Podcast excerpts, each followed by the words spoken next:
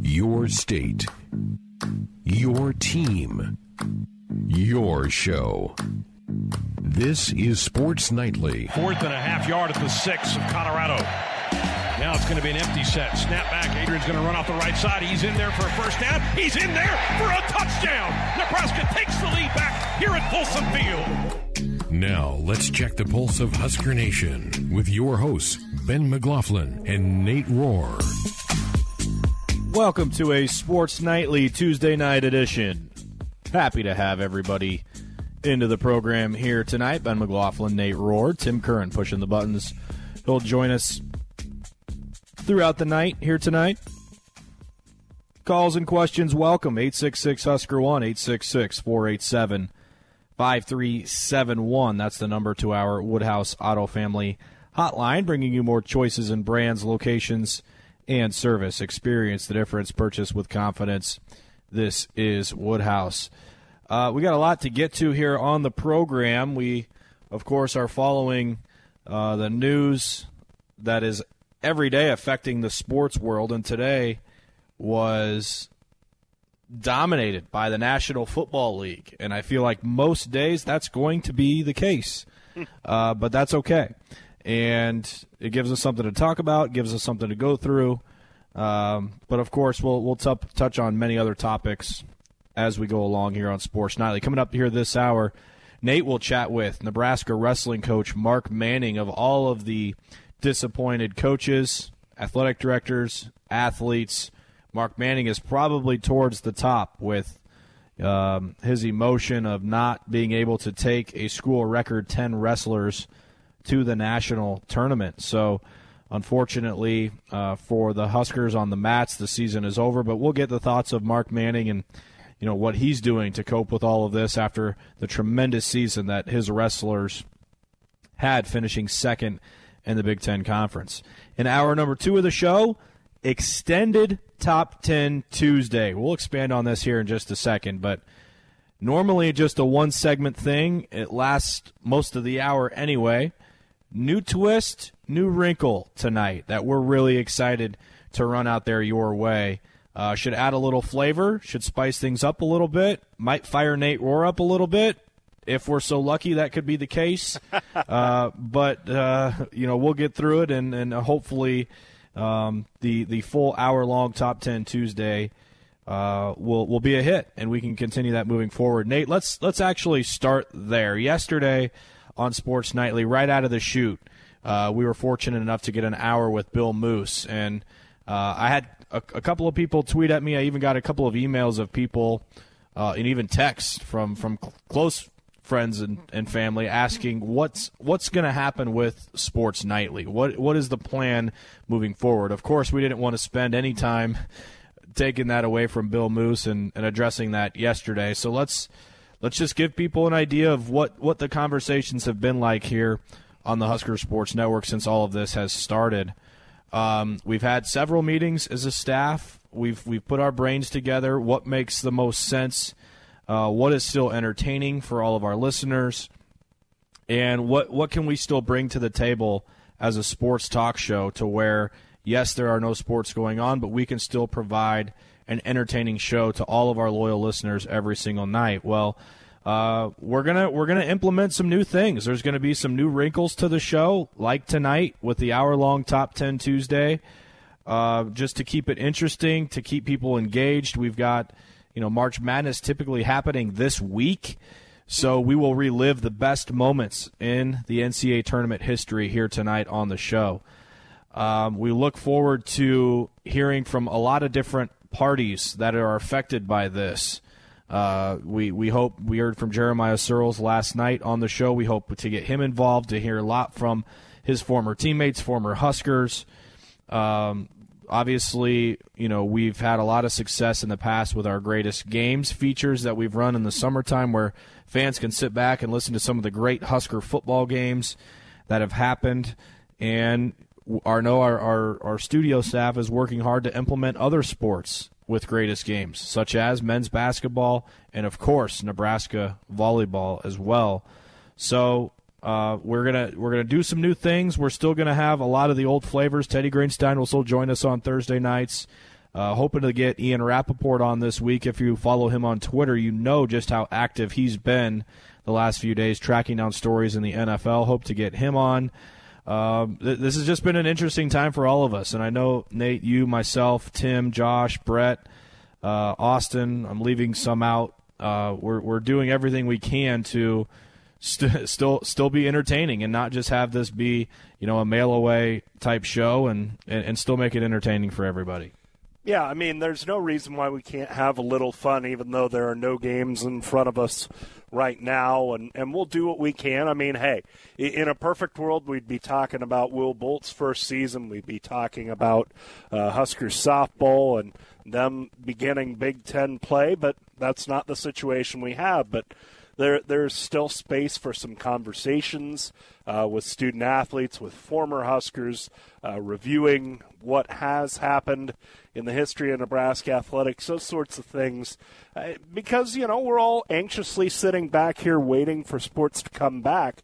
Uh, but we, we have to pass the time while we wait for sports to come back. So uh, we'll we'll delve into history a little bit. We'll, you know, the one luxury we have with very little going on in the sports world right now, we can get a little deeper.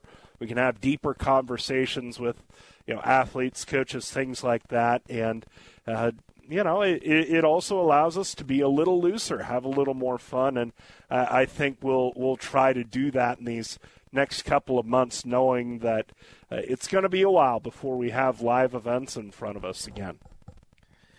We ha- are going to do a lot of things that engage everybody listening.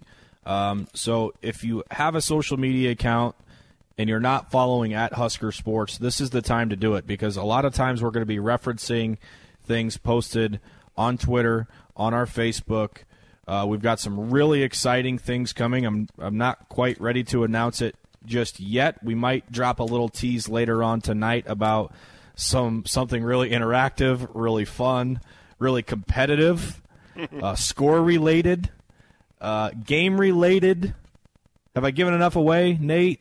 Uh, that that we're, we we've been working on a lot of the day today to hopefully make uh, Sports Nightly a little more interesting and you know maybe for you fans out there give you something to pay attention pay attention to as well. But um, really excited about this opportunity. It, it allows us to be a little more fluid, a little more free and you know a little more human too, for that matter. Give you a, a glimpse of what's going on uh, in our lives and, and, behind the scenes as well with uh, with everything going on. Okay, enough of that. That being said.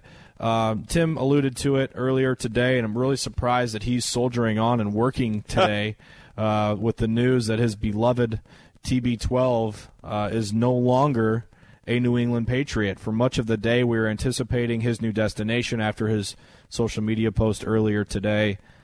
Finds out Tampa Bay will be his destination. So he and Jameis Winston can go eat all the W's that they want hmm. in Tampa Bay. Uh, Nate, let's just start first with the social media post. And to me, this kind of goes back to the cryptic, cryptic tweet he put out a couple of months ago of him either entering or exiting the stadium. Uh, you know, basically getting everybody to freak out and, and ultimately having through today as well. So, what was your kind of reaction when when this first happened and you saw the tweet this morning? Uh, you know, I, I'm disappointed he's going to go down this road. I, I think we all were operating under the idea that his time as the starting quarterback of the New England Patriots was going to come to an end. Uh, he's getting up there in age. Anybody who watched him last year saw that his arm strength has really gone downhill without a great cast around him in terms of receivers, in terms of backs, eh, you know, just people to get the ball to. That that offense isn't going to be all that good, and so the Patriots were really faced with the decision of bringing him back and, and convincing him to come back at a reduced rate or letting him walk. And and the other dynamic here is I think Tom Brady obviously every athlete that succeeds is really competitive and really self motivated and, and wants to be the guy. But I think that's to an extreme, even for professional athletes with Tom. And, and we've heard the friction around the New England Patriots uh, about, you know, each of the three sides here. Tom Brady, the quarterback, the head coach Bill Belichick,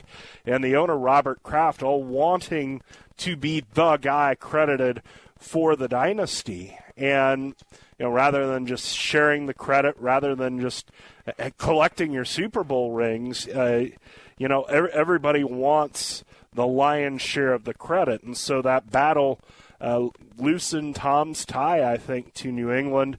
I, I wish he wouldn't do it. I mean, it. I my favorite baseball player growing up was George Brett. My favorite baseball player now is Alex Gordon. I respect the guys who stay with one team for, for their whole careers.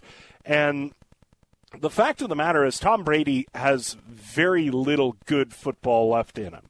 And, it just feels like a guy being stubborn, not realizing that his time is up, not realizing that he isn't an effective NFL quarterback anymore.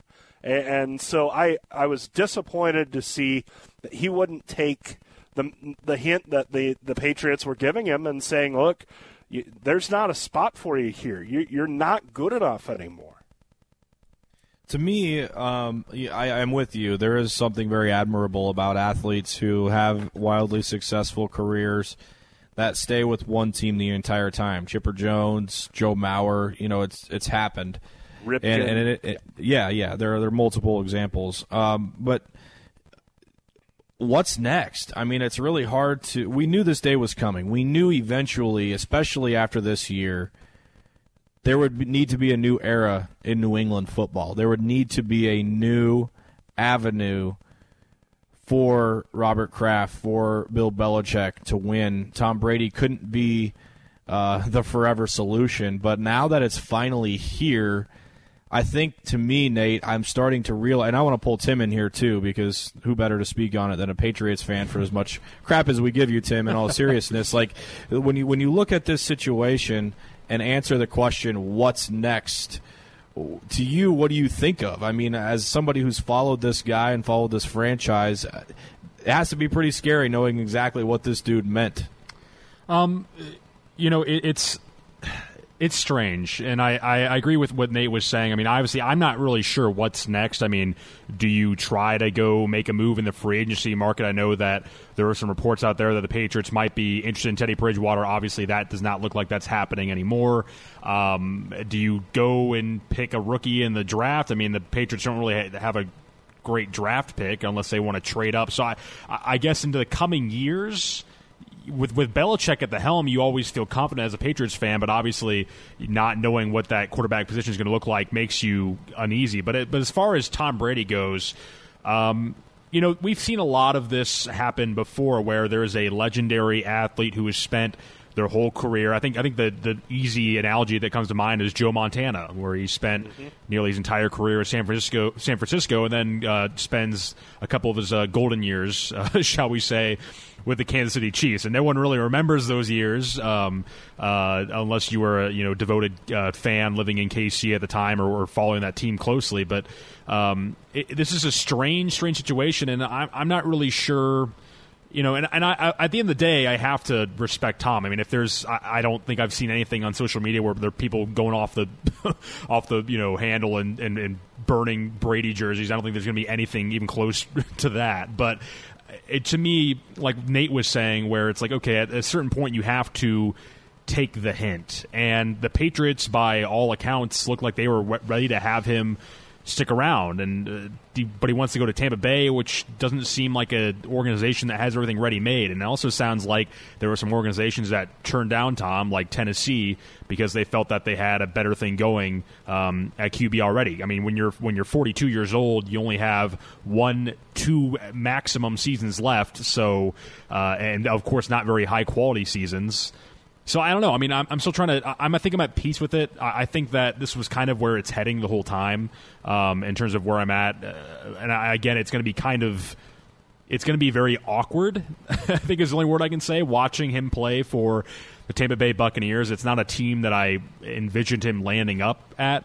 But it, but I think he deserves everything that's coming to him. I mean, he's he's he is Tom Brady because he's the ultimate competitor, and none of a no talking head is going to be able to convince him that he doesn't still have it. You know, and that's that's what makes Tom Brady Tom Brady. Even if he really doesn't have it, um, no, no one's going to talk him out of it. So I wish him all the best. If he has success down there, I, I don't really anticipate that he, he will. I mean, I don't really anticipate. Um, you know, they're probably going to be right about 500 is probably the expectation for them. Honestly, I don't anticipate them making the playoffs even. So, uh, I guess we'll see how it plays out. But right now, I, I, I wish him all the best. But you're right, Ben. It's it's going to be weird. Yeah, it definitely will be. Um, and now moving forward with with New England, um, as Tim said, who knows how this is going to look. Um, solid defense this year. They're going to win them some games next year. There's no doubt about it. But certainly, uh, certainly interesting nonetheless with the news today with New England. There was a ton of movement around the National Football League today with rosters, with trades, with uh, franchise tags, and yes, even some former Huskers uh, making moves today as well. So um, really interested to see how this is all going to work out with Tom Brady, with New England, and um, you know the idea that this is over uh, and the last pass that Tom Brady threw for New England was a pick six in the playoffs. Uh, very interesting stuff. There's no doubt about it. Eight six six Husker won the number eight six six four eight seven five three seven one. The number get into the program here tonight. We'll step aside when we come back. Mark Manning, Nebraska wrestling coach, will stop by. Looking forward to uh, to hearing from him. But before we do toss to a break, want to give you a heads up about our Runza Twitter poll that's up right now. Again, talked about this to start the show. This is a good week to start following at Husker Sports on Twitter. Uh, we've got a poll up right now about Tom Brady leaving New England. What are your thoughts? Should have stayed in New England? Should have retired? Think Tampa's a good spot for him, or wish he would have gone anywhere else but Tampa Bay? Should have retired. 51.2% right now. Should have stayed in New England at 23%. 15% think Tampa's a good place. Anywhere but Tampa, 10.7%. Nate, I'm just laughing because I can't get my head around Tom Brady running out of the tunnel with that uniform after Ugh. how professional, how buttoned up, how. Um, I don't. I don't even know the, the other words to describe the New England Classy. franchise, but you're, Classy, you're going from dignified. you're going from one end of the spectrum to the other with those unis. Tom Yeah, Brady it- running out there. He's running out of the tunnel in a clown suit in a stadium with a pirate ship, uh, playing for a franchise and, and beating out a guy who stole crab legs while he was in college. And it, it, it's it's Johnny Unitas playing with the with the uh, the Chargers. It's Joe Namath playing with the Rams. It doesn't fit. It doesn't work. It's Jordan with the Wizards. And, and again, you know, athletes, their stubbornness, their competitive zeal, it's what makes them great, but boy, it puts them in some bad situations. And one other thought, you know, Tim mentioned Tom Brady compared to, you know, Joe Montana. And there are a lot of parallels there, except the 49ers had Steve Young waiting in the wings. And, and you wonder if the Tom Brady departure was kind of hastened by Bill Belichick's frustration that, that they, they had a guy in Jimmy Garoppolo and traded him off. And, a guy that got a team to a Super Bowl this year. Uh, but with Montana, with the Chiefs, they had a terrific defense as it was. And they also added Marcus Allen that year. So they had a great running back, they had a killer defense, and as a quarterback, you could see a path to winning something that mattered there. There's no path in Tampa. They're not any good. No, they're not. But you know who is good? Nebraska wrestling. You know who's a great coach? Mark Manning. We'll talk to him after the break. Stay with us.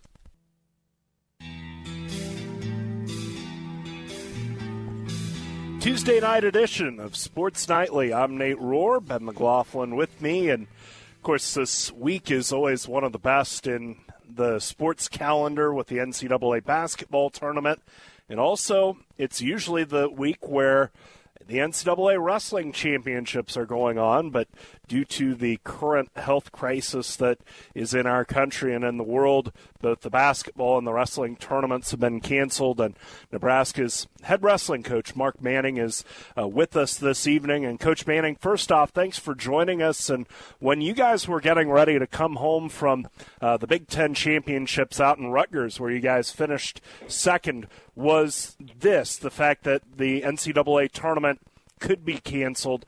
Was that even on your radar when you guys were coming home? No, it wasn't, Nate. Um, it was uh, it was far from it. We're, we we were thinking, hey, we are we have ten guys going to the NCAA tournament, and we have ten guys that that really have a legitimate chance to be all be all Americans, and and we were hoping for some national championships. So we were uh, we were thinking big at that time, and we were yeah. we were not thinking of of uh, getting canceled, but but that was life.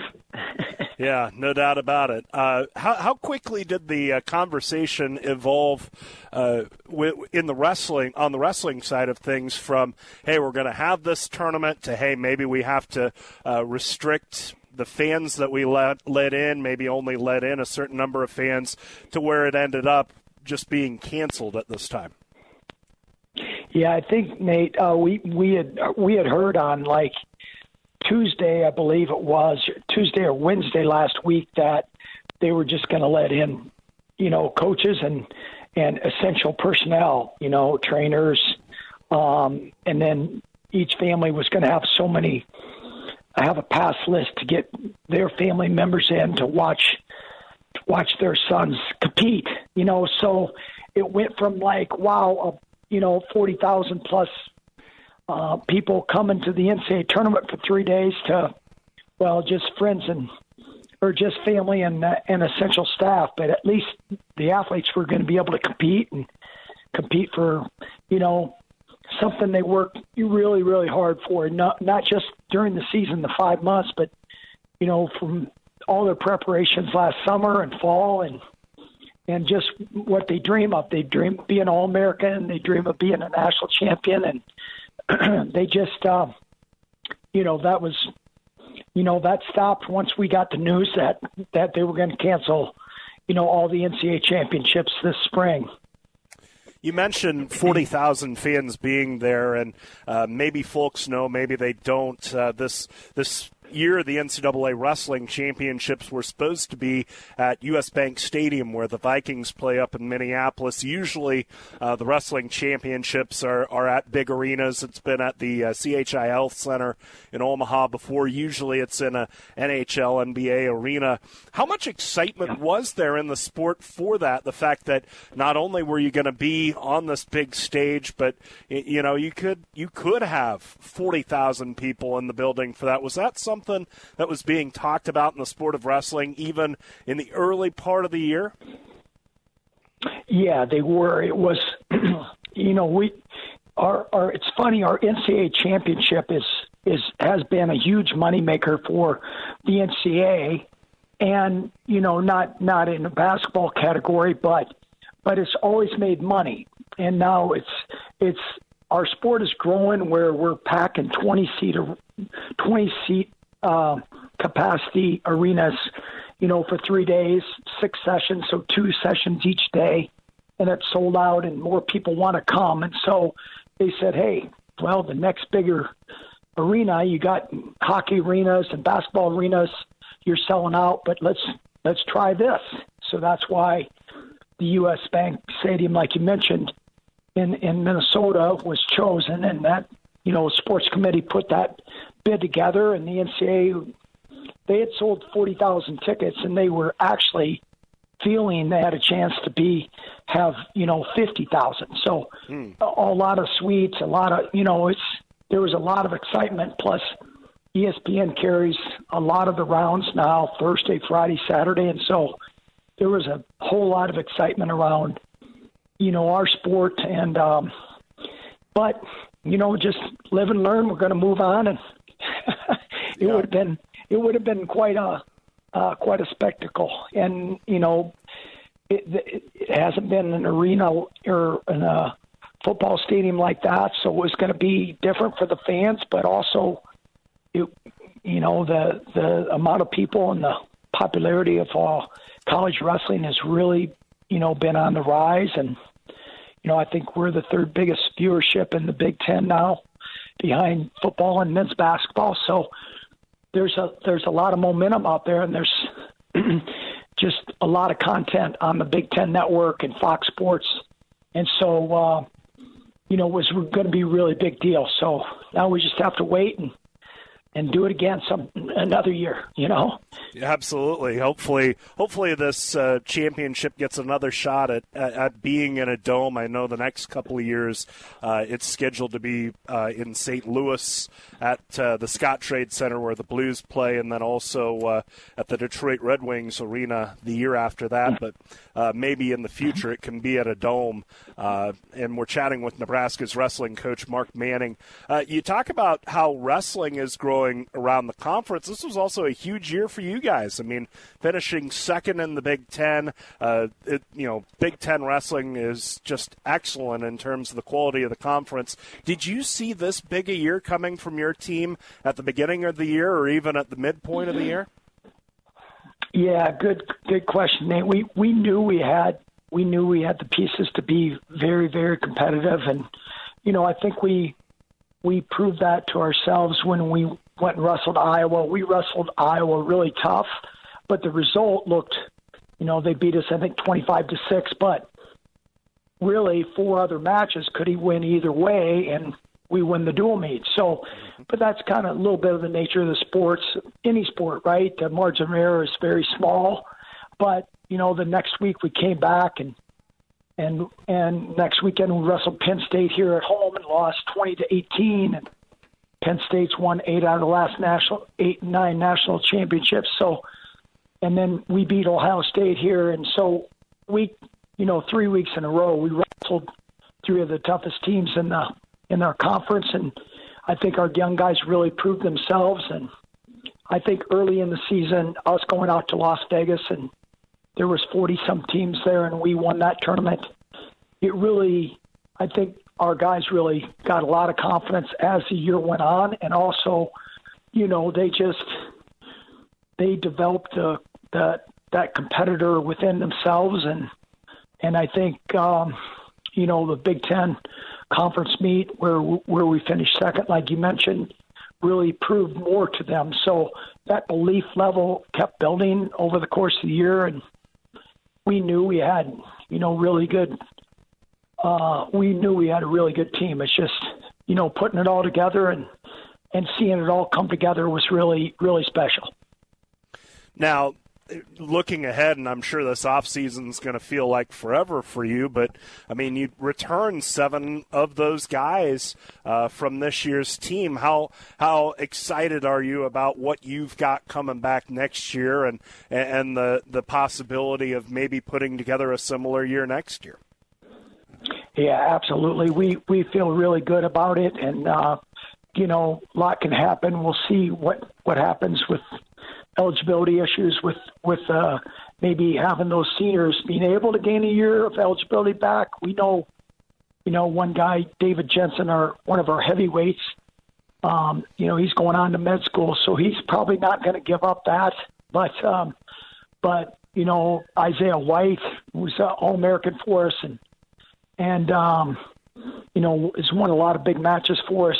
You know, could get an extra year. Collin Purinton could get an extra year. So we'll just have to wait and see on those guys. But we we feel like we we have you know six really good guys coming in on a recruiting class that that we put together the last couple of years, and we feel really good about those guys and and uh, about the guys coming back. So a lot to be really positive about, and just keep building this program where we where we want to where we want to get to.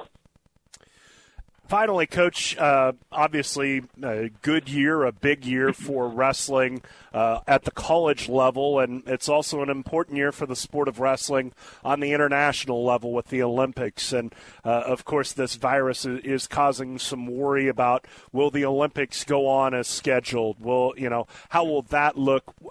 What concerns are you hearing about that? I know you're involved uh, with helping Jordan Burroughs get ready uh, to compete internationally. What, what are you hearing on that front?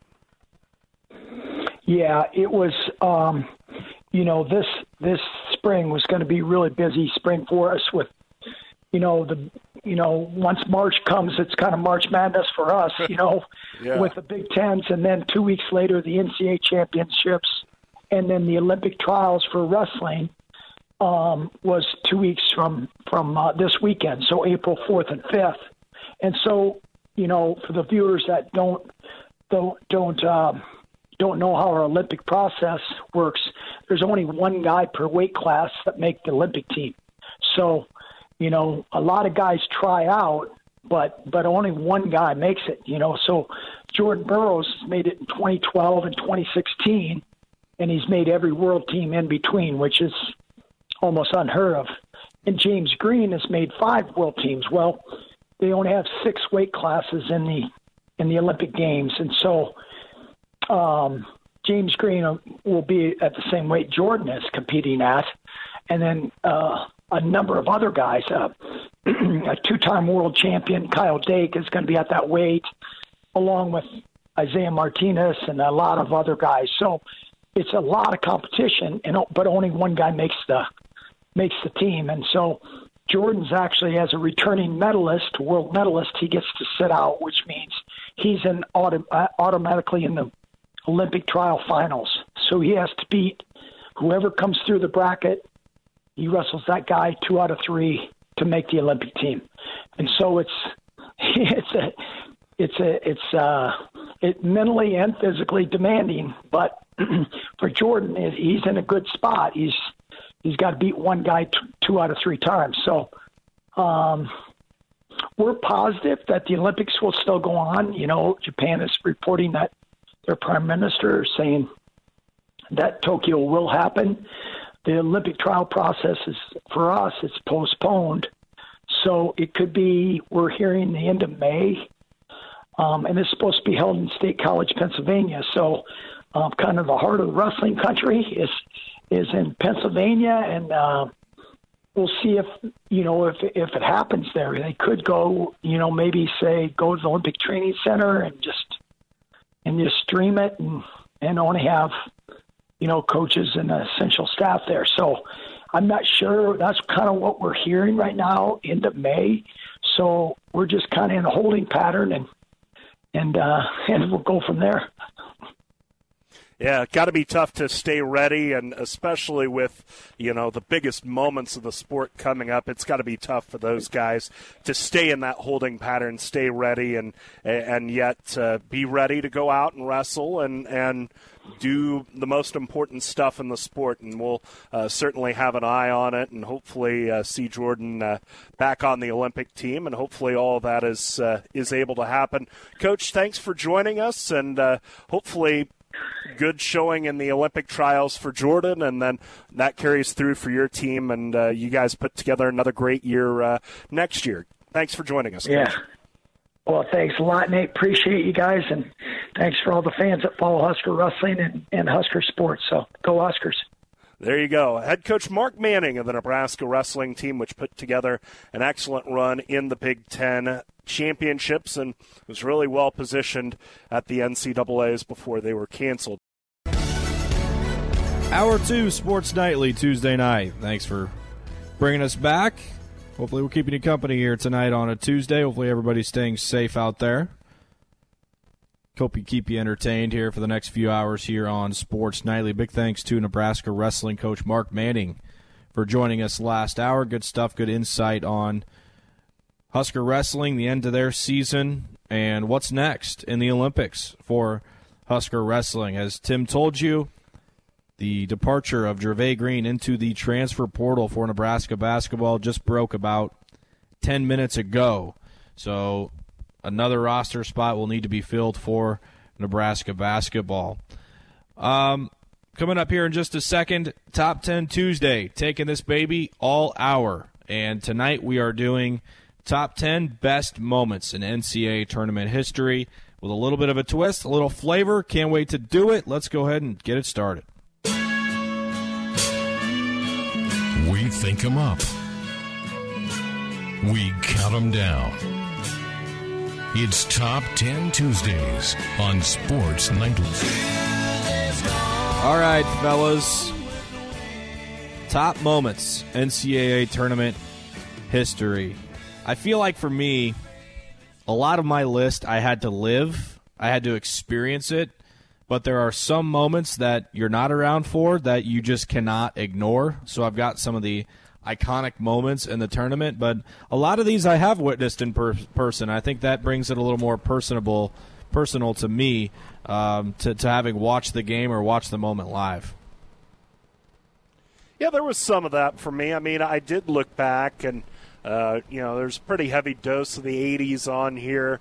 Um, there is some recent on here that I watched, but I feel like I've got a good mix of the history and, and even the recent stuff. And, and you know, the, I, the NCAA tournament, I, I have to say, has lost a little juice just because you don't have these rosters that you know, guys that you hate, love, know something about from the year before to the next year. So there's not continuity. You don't you're, you're learning a new cast every year but uh, there there that's been kind of counteracted by some excitement and some good finishes and things like that in recent years tim yeah my uh my selections all happened in the past two years now i have a i have ah. probably one deep cut on here but the rest of it's all fairly recent um yeah, I mean, I think that that part of that is for me, like you're talking about Ben. It it makes a lot bigger impact and imprint on your brain when you actually witness, watch it live.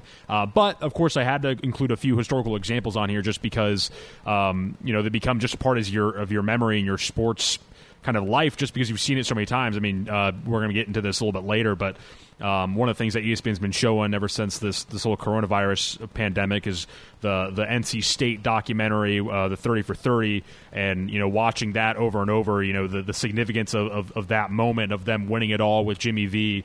Um, that certainly is something that's that's made an impression on me, even though I wasn't alive to see it. So um, a lot of this stuff is really really cool, and can't wait to get into it.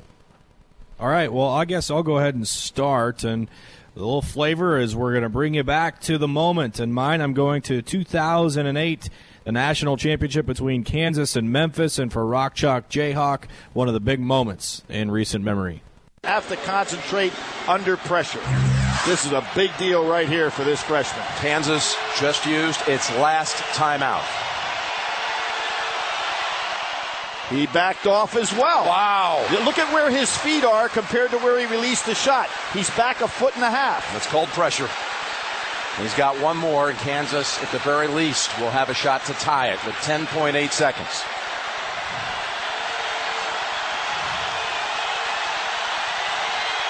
Stayed with that one. Kansas that one. has made only two threes on the night. They must make one here to extend the game. Collins driving, almost lost the handle. Chalmers for the tie. Got, Got it! In two Got seconds. It. Unbelievable. Dozier at midcourt for the championship. No, we're going to overtime in San Antonio. Jim, the free throws did it and put Memphis in this kind of a position. Wow. Um, wow. Uh, you go back to that moment, and again, I, I remember uh, the whole story with that Memphis team, boys, was can they make their free throws? And they shot 63% from the line that night. That is the same Memphis team that had Derrick Rose on it, had 18 points that night. Uh, but Mario Chalmers, who was just had just made one three prior to that, he was one of five from downtown, buries that one. Kansas just three made three pointers in the game. Chalmers had two of them and uh, an overtime victory for Kansas, 75-68, the final. Yeah, and Kansas not having won a national championship in 20 years, and they'd been good every year with with Roy. That made it all the bigger that they were able to capture that championship. All right, for my number 10, we're going to go to 1993, the Superdome in New Orleans, and the headline, The Fab Five falls flat on its face. Michigan will have to bring it. Oh, he walked! He, walked and the referee missed it. Webber brings it into the front court. They have no timeouts remaining. Oh, he causes He too many timeouts. That's a technical foul. He called a timeout. Michigan doesn't Yes. have any. He got by with a walk, and Jimmy calls a technical. He, he calls a timeout. He doesn't realize that's Michigan's too many, and so it'll be a technical foul. North Carolina shooting and the ball. A huge mental mistake. Webber thought they had a timeout in their pocket.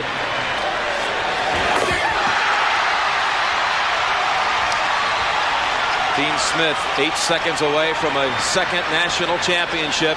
The Fab Five comes up short again.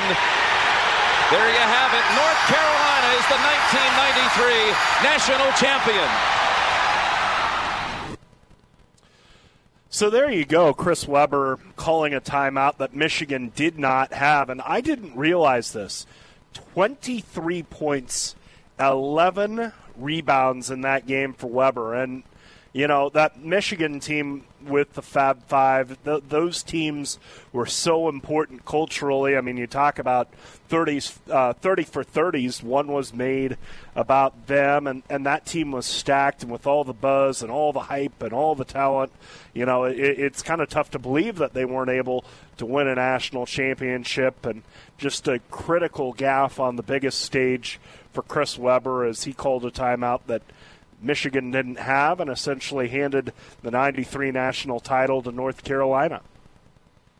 That was utterly crazy to think about. You know, you think about how impactful that moment was in the Fab Five. If you've seen that documentary, you know that the players still haven't talked about that moment to this day, and that was it for them. I mean, that was their last chance to win a national championship. All five of those guys, and it never happened. And on top of that, they've had their banners ripped down at Crisler Arena uh, by the by the administration. So. Uh, utterly crazy finish to that run, and one of the most iconic. Nate used the perfect word. Um, teams and eras in college basketball history ending with a timeout that didn't belong to Chris Webber. One of the things too, it's kind of poetic justice almost if you think about it, because uh, you heard there at the beginning of the the clip there is is Webber totally walked. I mean, there's really awkward if you see the video.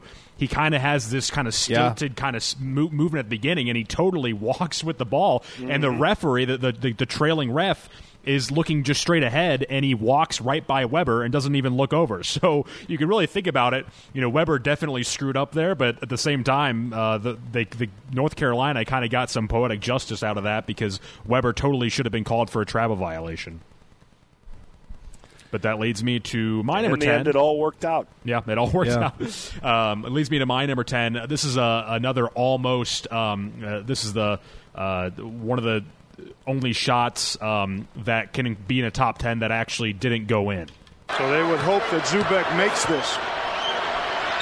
Not going to try. It's Hayward pulling it down. Getting around Zoubek At midcourt, launches the shot. Oh, it almost went in! Almost went in, and Duke is the king of the dance, 2010. Course, that was Gordon Hayward's half court heave. That wasn't. Uh, I remember watching that live, and when as soon as that ball left Hayward's hands, I, I thought to myself, "Oh my goodness, I think that's going in." and of course, it just barely, barely it banks off the rim, hits the front, or rather, it banks off the the back iron, and then it kind of hits off the front of the rim, and it, it, it just barely, barely missed, and that was almost a, a kind of a David versus Goliath situation, beating Mighty Duke, but uh, they did come up just, just short. But the, the incredible, incredible sequence there. Yeah, I watched that game with Josh in studio. Uh, we were watching sport. We're obviously working sports nightly that night. And the funny part about that is, I thought Butler was a fraud. I thought they were the softest Final Four team to make it, and here they were, literally two inches away from being national champion. Shows how much I know uh, slash knew at the time. But yeah, that that that is go will forever go down as the shot that almost went in. That was the dagger to Mike Krzyzewski's heart. And what could have topped it all off, I mean, that was in Indianapolis. Can you imagine the scene Oh, if man. Butler had won the national championship in its home city? You know, it, it would have been Hoosiers 2.0. It would have been uh, about as good a finish uh, as you could have had, but unfortunately, the ball clanged off the rim, and Goliath took David and shoved him back into the river. Oh boy.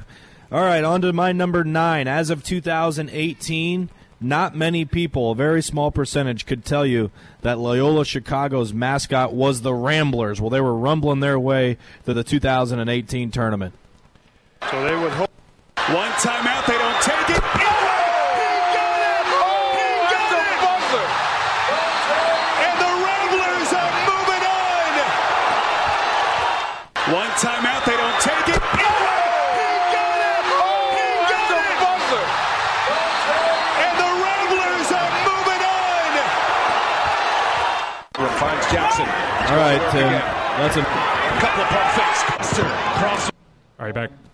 uh, wow. Um, what a run. Beat Miami 64 62 on a buzzer beater. You come back, you beat Tennessee 63 62. You knock off the seven seed Nevada 69 68. Then remember, K State upset the one seed in that region.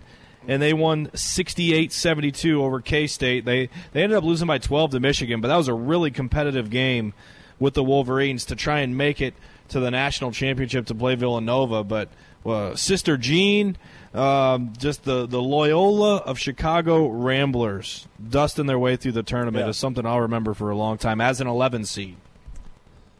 Yeah, fun Cinderella story. I mean, it's one thing when a small school or, you know, like a, a Butler in its latter stages or Gonzaga now, it's one thing when it's a basketball school, you see them coming and then they, they, they still find a way to make their charge through the tournament. But nobody saw Loyola of Chicago coming and, and, and for them to make a, a really a true Cinderella run like that uh, was was about as exciting as this tournament gets. So, yeah, that's a uh, solid choice there in in the number nine spot.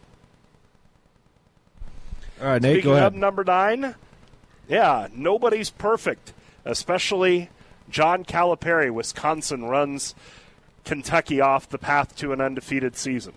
Nails in the Kentucky coffin. Indeed, they are. Daggers by Kaminsky. Time winding down. Euless for three, and that's it.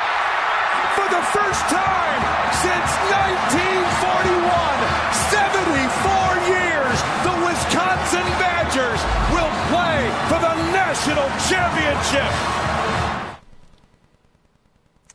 Yeah, this one didn't break my heart. I mean, that was a good Kentucky team, but uh, the cloud that always surrounds John Calipari and how he goes about assembling his teams, I'm usually pretty loath to get excited about Wisconsin, but uh, this time I, I was full on Bucky on Wisconsin and was glad they knocked off John Calipari and the Wildcats.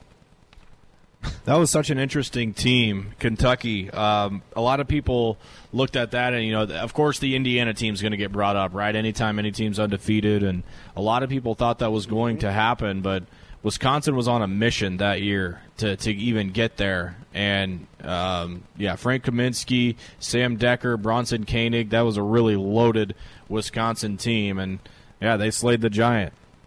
Yeah, Frank the Tank, one of the better nicknames too, uh, coming out of that team. Uh, my number nine, though, uh, the probably what is the ultimate Cinderella story. Superlatives you can't come up with enough.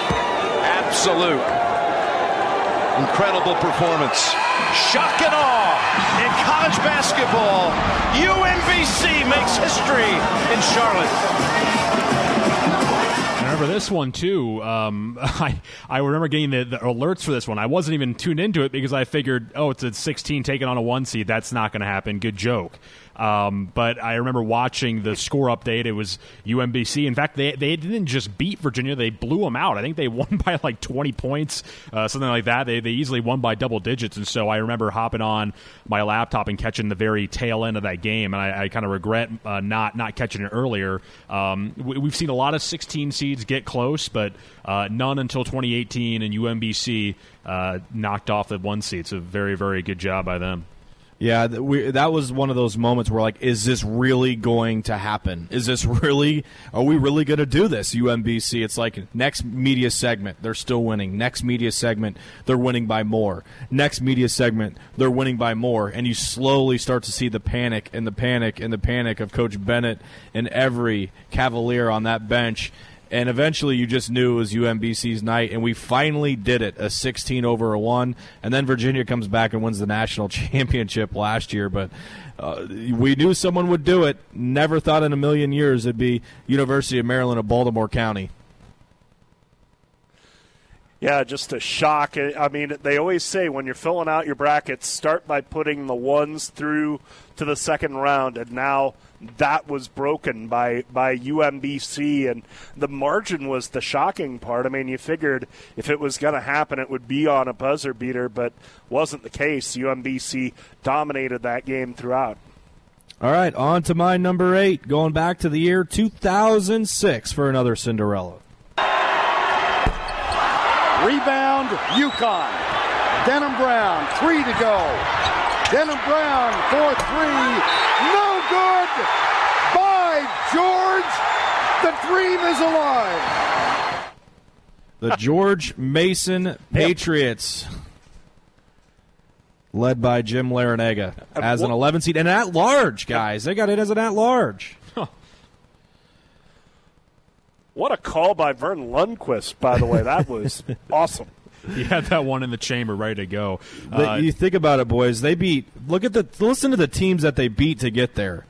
I know it's an 11-6, but Michigan State they win by 10. Then they beat North mm. Carolina as the three seed. Wichita State knocked off the two seed Tennessee, but then they beat the number one seed in that bracket, UConn's Huskies, to get to the Final Four. Now they got blitzed by Florida but still, to make it there, that was unheard of. They just kept winning and winning and winning, and George Mason will always hold a place in college basketball's fans' hearts after what they did in 2006. Absolutely, and the thing I was thinking about too is that in recent years we have seen, and some of these are on the list. So I won't, I won't spoil it, but you know we've seen some of these teams, these lower seeded teams, actually make runs. But George Mason kind of felt like the first team in a long, long time to actually kind of break through, kind of break that glass ceiling, so to speak, and it caught everyone by surprise. I don't think anyone expected that at all. It was quite quite the run, as you mentioned, Ben.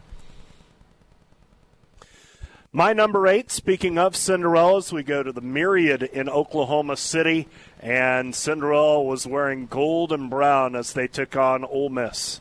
By Jamie Sykes, Carter pressuring.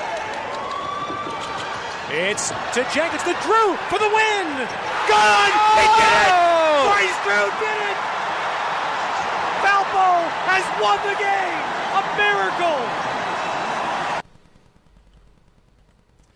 So there you go. Bryce Drew hits that shot high right side, uh, beating Ole Miss. It was really one of the first big upsets that I remember uh, seeing, and that knocked off the four seed Ole Miss by the uh, 13 seed Valpo. And, uh, you know, the bad news is that it's uh, sprung the Drew family on us in college basketball, especially at Baylor. But at least for one day, it was a fun Cinderella story. Unfortunately, it has metastasized to something much different. Crazy. And of course, uh, Bryce Drew now is uh, headed to Grand Canyon as the head coach. That was the news today, uh, leaving Valpo. So some some Bryce Drew news How about for that? You. Very topical. Um, which brings me to my number seven. Uh, this one is one of the eight. most. Oh, number eight. That's right. Uh, which actually has already been mentioned. George Mason to making to the Final Four. So that's why I tried to skip right over it. All right. Okay. Very good. All right. Let's go on to the seven. We'll hit our first break after number seven. This one just mentioned Michigan State a bit ago. You felt like, is it ever going to happen? Is it really going to happen? And for the Blue Raiders, it sure did. To Conference USA's Middle Tennessee. Inside, knocked away. Raymond got it. A steal. And here come Middle Tennessee. Wide to the lane. Give it up throw down and a foul. Middle Tennessee hangs 90 on the Michigan State Spartans, the number two ranked team in the country, and they win 90 to 81. They were up by six at the half and just dominated the Spartans. And for Michigan State, as the two seed that year, no bueno. Oof. It's just brutal to lose to a school like that, but that's the uh, that's the flavor of the tournament, and just getting those Cinderellas through and getting the upsets, and uh, you know, as much as you want to see blue bloods make it through, you also need an upset or two to make the NCAA tournament feel interesting. All right, Nate, go All right, ahead. my num, yeah, sure. My number uh, seven. Uh, an exciting game, but maybe even more important as a, a piece of social history and a piece of history in sports in America. Berger on the pivot, turns and takes a jump shot. Good. But still trailing 72 to 65, and the ball game is over. As Kentucky has lost the championship game for the first time in their history. So that Jeez, don't was sound the so excited, dude. 1966. How about that for some radio quality? Must have been. Yeah, that guy was fired up. Uh, that was the 66 NCAA finals. Uh, then Texas Western, the institution now known as University of Texas El Paso, knocking off Kentucky for the national championship. And of course, the social history there five black players starting for Texas Western under Don Haskins, beating an all white starting lineup fielded by Adolph Rupp, who uh, apparently was something of a racist, but his team fell in that one. Of course, this uh, national championship game dramatized into the movie Glory Road that came out about 15 years ago. But Texas Western making history. My number seven. All right, Tim, before we get to your number seven, we will continue along with our top 10 Tuesdays here on Sports Nightly. Good stuff so far. 866 Husker 1 866 487 5371. The number to get into the program tonight. Woodhouse Auto Family uh, brought to you our hotline again tonight, bringing you more choices and brands, locations, and service. Experience a difference. Purchase with confidence. This is Woodhouse. We're back with number seven and beyond next. We are winding down our top 10 list. March Madness moments in the history of the NCAA tournament. We left off with our number two, starting with me, Chris Webber, calling a timeout he does not have. That's been mentioned already by both Tim and Nate. So, my number two, University of Michigan, uh, calling a timeout against North Carolina. Uh, my number two, speaking of a North Carolina national championship, Michael Jordan introducing himself to the national stage, hitting the jumper against Georgetown to give Dean Smith his first national championship in 1982. Yeah, my number two has already been mentioned, the Chris Jenkins buzzer beater. And then my number one is the same as everyone else's North Carolina State shock in the world. Now let's see what the strategy becomes. It's seven seconds. You can see the time. Whittenburg. Oh, it's a long ways. They won it! On the dunk!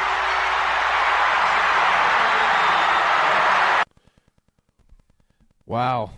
Phi Slamma Jamma going down to NC State. How about it? The, quintessential championship game upset, and uh, that's you know there, and then the one in '85 with Villanova. Those were kind of a couple of the games that really elevated March Madness into you know the level of excitement that we've seen, and and why we're missing it so badly right now. There we go. Top ten Tuesday. I don't know, boys. I don't know if this this help helped me or made me miss it even more. So we might have did ourselves a disservice by hearing all these highlights and reliving the glory. But that was a lot of fun. Our top ten moments